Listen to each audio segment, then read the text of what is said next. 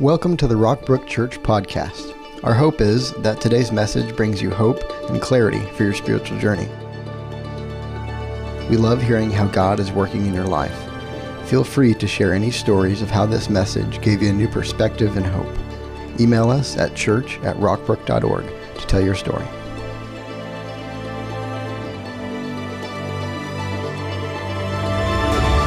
Well, good morning. Good to see all of you here today. Appreciate you coming out uh, for the time we've got together, and uh, one of my one of my favorite things to do. Uh, we're in a sermon series called "What God Wants to Do for You," and last week Pastor Ryland kicked off the series by uh, looking. We're looking at our deepest needs in life, and we determined uh, last week that we have a deep need for hope, and that God meets our need for hope Uh, through his presence in our lives. And uh, we, we need Jehovah Shammah, uh, the God who is always there, to be with us. And uh, this uh, message today, we're going to uh, look at the, our deep need for strength. Uh, we have a need for power.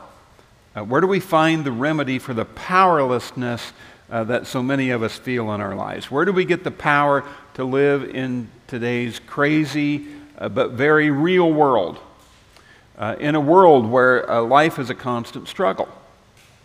And the Bible teaches that you and I, we don't have to live powerless lives.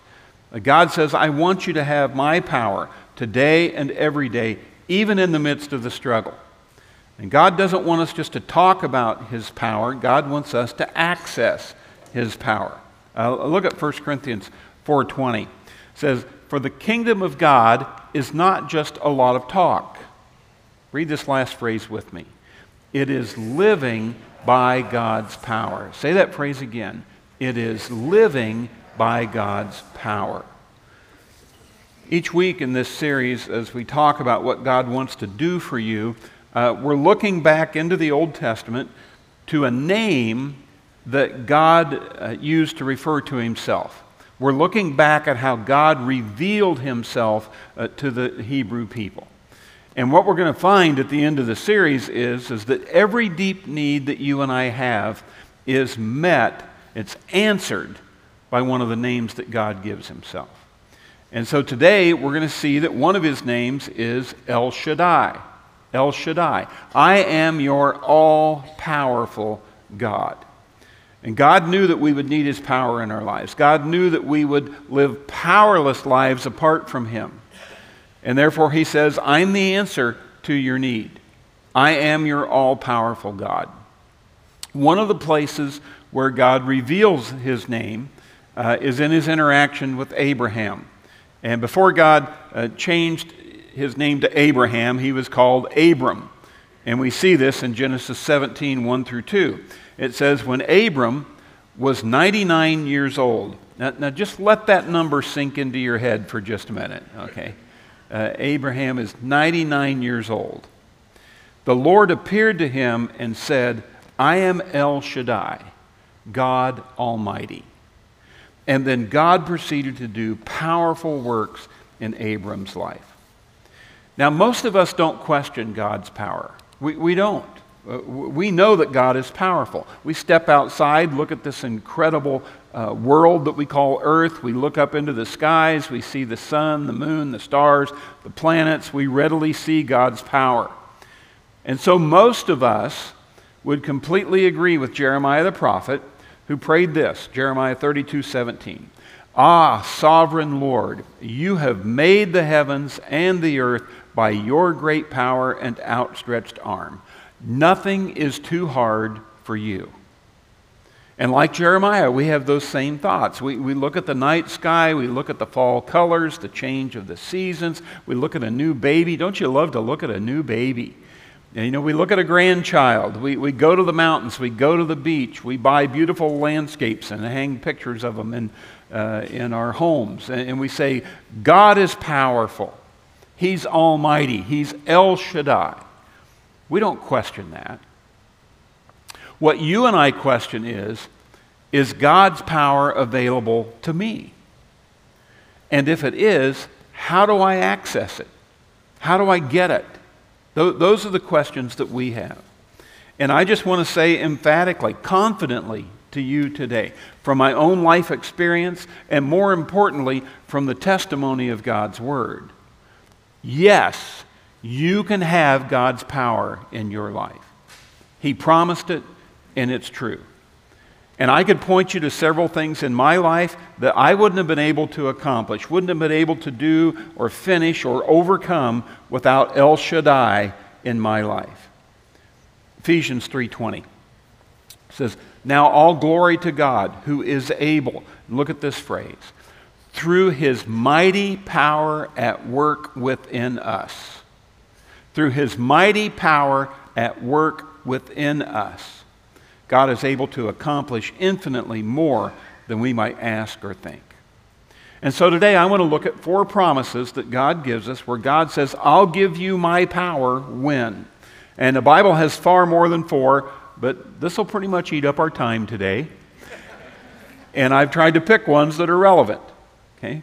So when can I count on God's power? Number one, when I'm tired.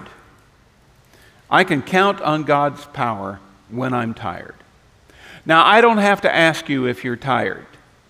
I can tell by looking at you that you are tired. Boy, last night, Saturday night, that crowd was wiped out, okay? You guys look a little more refreshed, but maybe. But, you know, I, I can hear it in people's voices when I have a conversation with them. I'm, I'm, I know you're tired because we're living in twenty twenty-two. Today our motto is, why stop and smell the roses when you can drive right through them? Okay? I mean, you know, there, there, we live in a fast-paced world, and obviously there are some things that you and I can try to do to slow down the pace. But there are lots of things we can't do, and, and the pace of life is largely beyond our control. And so in the midst of our, our striving to survive this rapid pace, God promises us that he'll give us his power when we're tired. Look at Isaiah forty, twenty-eight and twenty-nine. He says, have you never heard, have you never understood? The Lord is the everlasting God, the creator of all the earth. He never grows weak or weary. No one can measure the depths of his understanding. He gives power to the weak and strength to the powerless. And some of you, you need to remember that verse. You need to remember that verse through the day, when you lie down at night. You need to memorize the verse. I'd encourage you to write it on a Post-it note, put it on the bathroom mirror, put it on your dashboard, put it on your workstation, shave it into the side of your dog, whatever you got to do to keep that truth in front of you. God's power is unlimited. He never gets tired. He never gets weary. He never slumbers or sleeps. He has unlimited energy. He created the universe and said, what's next? That's how powerful God is. You grow tired and weary. God doesn't. And when you go to sleep, God is still awake and God is still working. One of my favorite times throughout the day is when I, I, I lay down in bed at night and I put my head on my pillow and I just say, God, here you go. And I just go to sleep, knowing that he's got it. He's got this. I just turn it all over to him. God's power is available when I'm tired. When can I count on God's power? Number two, when I've got nothing to offer. When I have nothing to offer. Another way to say that is when you feel inadequate. You know, do you walk into situations where you feel inadequate? Maybe you feel inadequate when, when you sit down to, to close a deal, or, or when you're given a job or a task at work that's overwhelming, or uh, you know, you need to talk to your kids about something difficult. Those, those times are intimidating. We can feel inadequate. The Apostle Paul understood that. He, he faced times in his life that were just extremely difficult. Paul had what he called a thorn in the flesh. And he doesn't tell us what it is, but we know it was some sort of physical ailment that, that was just making him weak and made him feel like he didn't have the strength that he needed to go on. And so the Bible tells us, Paul tells us, that he asked God three times. He prayed and asked God, please remove this thorn in the flesh. And God said, no, I'm not going to do that because my power will show up when you are weak.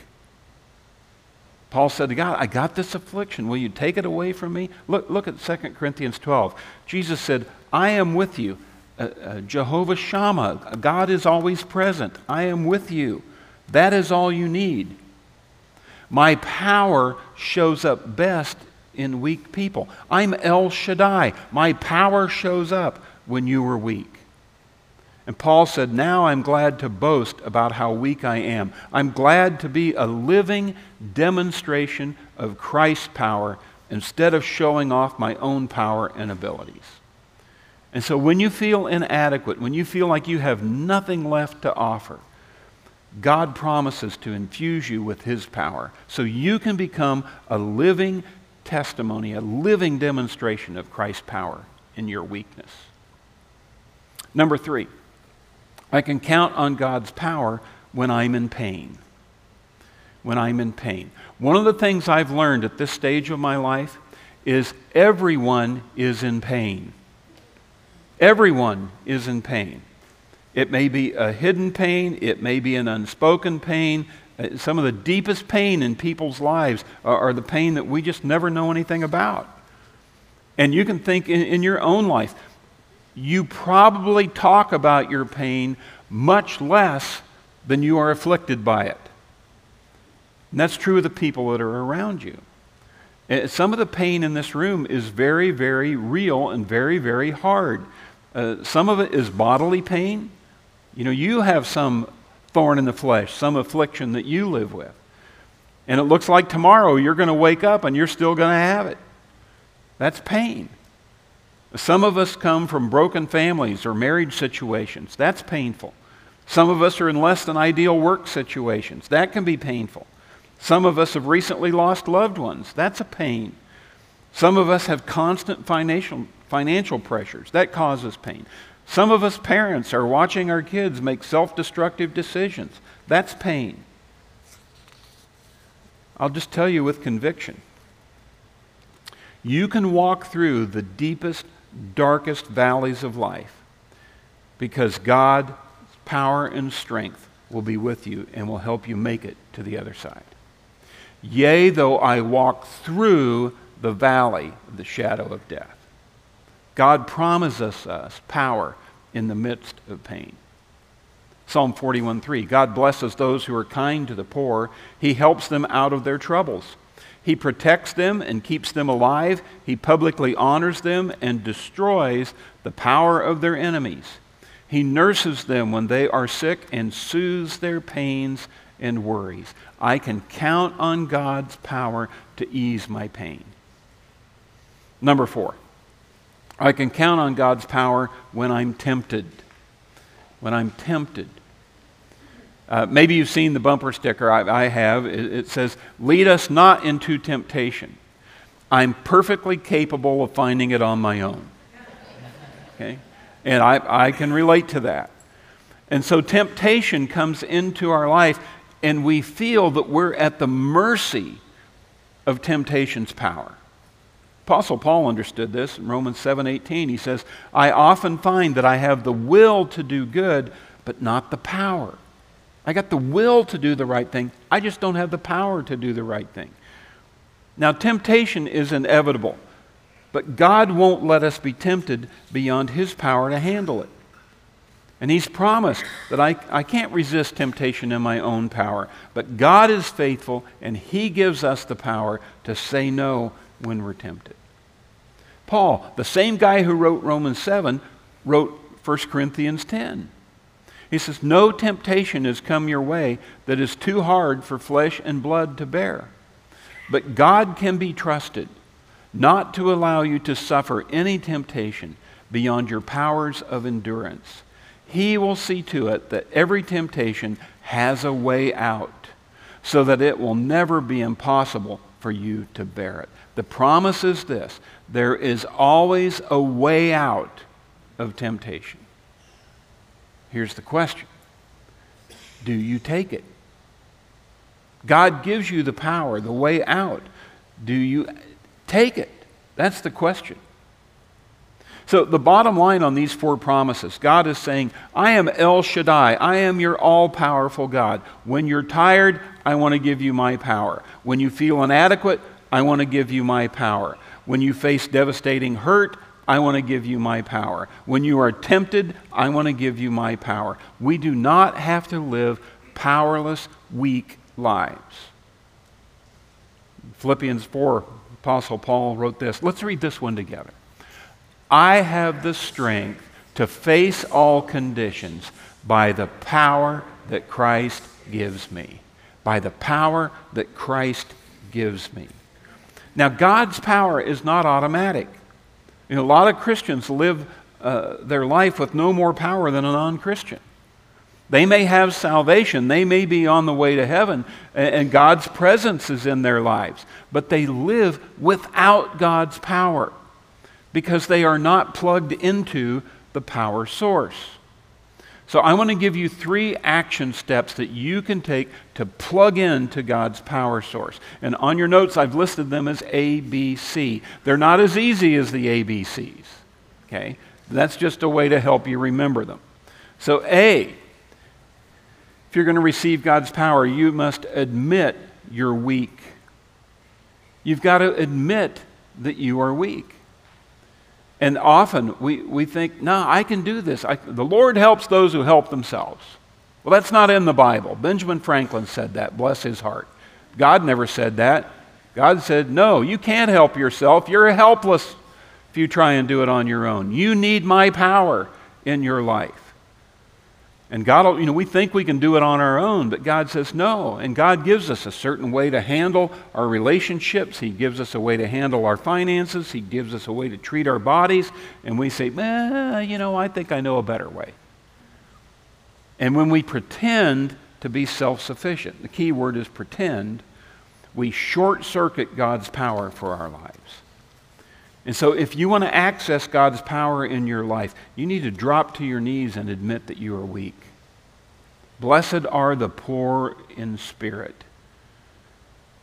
Humility attracts the power of God. God resists the proud. He gives grace to the humble. Proverbs twenty-nine twenty-three, pride ends in humiliation, while humility brings power. So if you want God's power in your life, you got to call shotgun. You got to move out of the driver's seat, and you've got to say, Jesus, you take the wheel. I'm lost. I don't know where I'm going. I don't have any power. I step on the gas, we go nowhere. But you take control, and I admit that I'm weak. B is I be connected to the source of power. Be connected to the source of power. Another thing I've learned at this stage of life, things work better when they're plugged in. And I've learned that from years of trying to fix things, only to find that they're not broken, they're just not plugged in. I'll be honest, I've had repairmen come to the house to fix something and say, uh, it's not plugged in, okay? And so you've got, you know, if you try to make toast without plugging in the toaster, all you're gonna get is stale bread. And I don't care how good looking that toaster is. I don't care what that toaster cost. I don't care if the toaster grew up in the church kitchen all its life. Okay? It's not going to work if it's not plugged in. And neither are you. Neither are you. You and I work best when we're plugged into the Creator of the universe. And you may be a Christian, but you've got to stay plugged in. And that is not a decision that you make once in your life and you're done. Living in the power of Christ is a decision that is made moment by moment, decision by decision. It's a way of life. And even as a believer, you can unplug yourself from the power of Christ by making ungodly decisions and doing things on your own agenda. We choose to go our, go our own way, and then we expect God to give us the power to do it. Why would God supernaturally renew your strength so you could do something he doesn't want you to do in the first place? It just doesn't make any sense.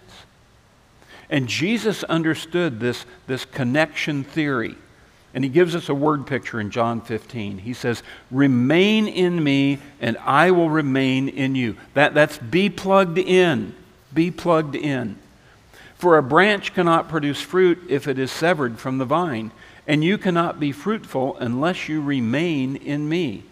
Yes, I am the vine, you are the branches. Those who remain in me and I in them will produce much fruit.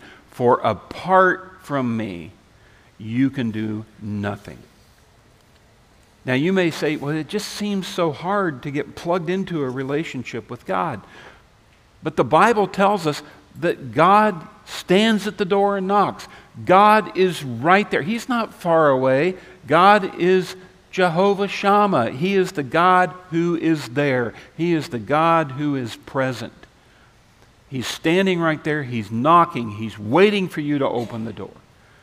And, and that's why Rockbrook Church exists. We exist to help you get plugged in and stay plugged into a relationship with God. We work diligently to get you into God's Word every day, to help you break free from your hurts, habits, and hang-ups, to get connected in a small group that will pray with you and for you, to get you on a dream team where you can discover your, your design and discover the purpose for which God will give you the strength to fulfill. You've got to stay connected to the power source. And then C, you've got to choose God's way. Choose God's way with faith that God's power will show up. The Bible makes it very clear that God's power and my faith are connected. For me to get God's power, I got to step out in faith. That's what it means to choose God's way. It means you step out in obedience to do what God calls you to do before the power shows up. And that's the key word, before. You mean I have to take action and act as if I have the power, even before I have the power, in order to get the power? Exactly. Exactly. That's where faith comes into play. And God says that according to your faith, it will be done unto you.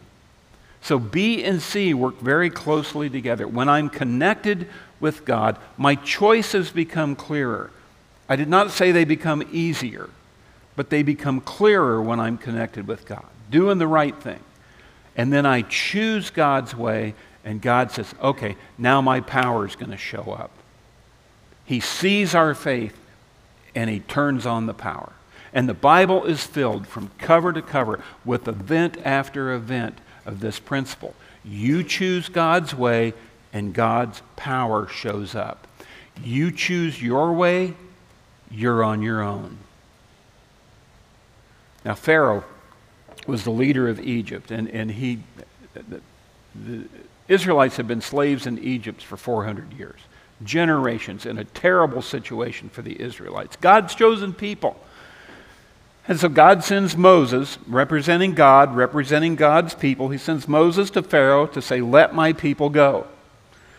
God wants them out of slavery. God wants them out of Egypt. He wants them free and in the promised land. Pharaoh keeps saying, no, no, not going to do it. So God sends a series of plagues on Egypt. He sends darkness, he sends blood, he sends flies, frogs, boils. The plagues keep getting worse and worse until finally God sends the death angel to swoop over the land and kill the firstborn child in every home. And after that tenth terrible plague, Pharaoh puts up his hand and says to Moses, get those people out of here. Get them out of here. And Moses marches the Israelites out of Egypt. Now imagine being slaves for years, and now you're free. And they're marching, and they're dancing, and they're singing their way out of Egypt, and then all of a sudden Pharaoh realizes, what did I just do? He starts thinking about all the slaves, all the free labor, who's going to make the bricks in the sun, who's going to do all the things that make Egypt great. And so he calls up the Egyptian National Guard, and he says, I want you to go get them. And he takes off with his troops. Imagine you're an Israelite. You're singing, you're dancing, you're marching to freedom, and suddenly you hear that the Egyptian army is pressing down on you, and all of a sudden in front of you is the Red Sea blocking your escape. And so in Exodus fourteen, the Israelites said to Moses, why did you bring us out here to die in the wilderness? It's better to be a slave in Egypt than a corpse in the wilderness. See, the, the, the devil and the world always give you two options, worse and worser, and then expect you to pick one. You know, is it better to be a, a slave or is it better to be dead here? Pick one. And God always has a third option. God says, no, you don't have to pick between those. You need to pick the God option. Moses told the people, don't be afraid, stand still. Watch the Lord rescue you today. And in verse fifteen, God says to Moses, tell the Israelites to move on. And they stepped out in faith, and God parted the Red Sea. And the Israelites walked across on dry ground. The Egyptians came in, and the waves crashed down and destroyed them. Do not remain in slavery. Don't go back to slavery. By faith, move on. You ever find yourself thinking, my powerless life is better than stepping out in faith? But Moses told the people, don't be afraid. Watch what God will do. Move. Step out in faith, and God's power arrives as they take that step of faith. And so the principle is, is that you choose God's way, step out in faith, and God's power shows up. Moses didn't know how God was going to intervene until he trusted in God's power and kept walking. Now, if you're like me, and I know I am, I don't want power along the way. I want power before I go. I want power before the crisis. I want power before the showdown. I want power before the ocean's edge. And if I were to give God a performance review, this is an area where I would tell him he could improve. He needs to give me the power before I step out in faith. But the Bible teaches that God supplies power according to our faith. You admit you're weak. You get connected to the source of power. You choose God's way in faith, and God's power will show up. I step out. I start walking in the direction of Christ. I take faith steps in obedience to do what God has called me to do, and that's when I see God's power show up. You know, if you're a parent, Monday after work, come home, you're worn out, you're fatigued, and maybe you don't want to play with your kids, and maybe you don't want to talk to your spouse. You just want to go in, nobody bug me, leave me alone. Maybe what you need to do is sit in the driveway for a minute and just admit, God, I am worn out. I am tired. I am weak right now.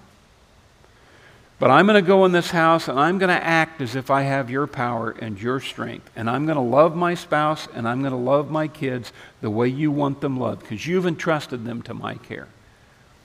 And God, I expect your power to show up, because I'm trusting you in faith.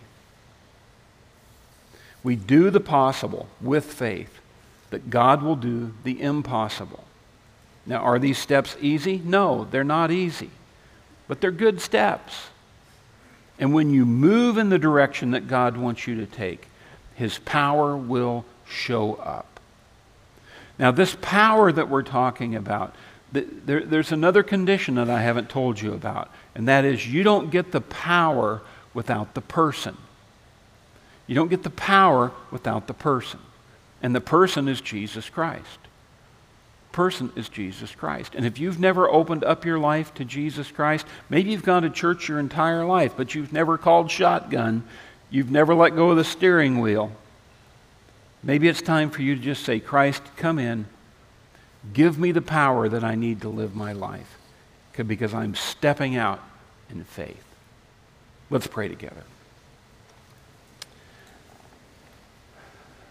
God, El Shaddai, thank you for loving us. You love us because you created us and you're calling us to be your children. And you desire for us to live in your presence. You desire for us to live by your power. Lord, we are so thankful that we don't have to live powerless lives. We're thankful that we can live a life infused with your supernatural, divine, unlimited power. God, thank you that you care enough about us to give us that incredible gift. And God, I pray today that as we go our separate ways, that we might be different people as a result of hearing your word.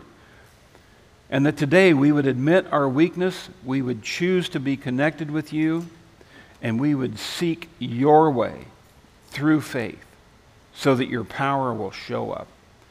We ask this in Jesus' name. Amen.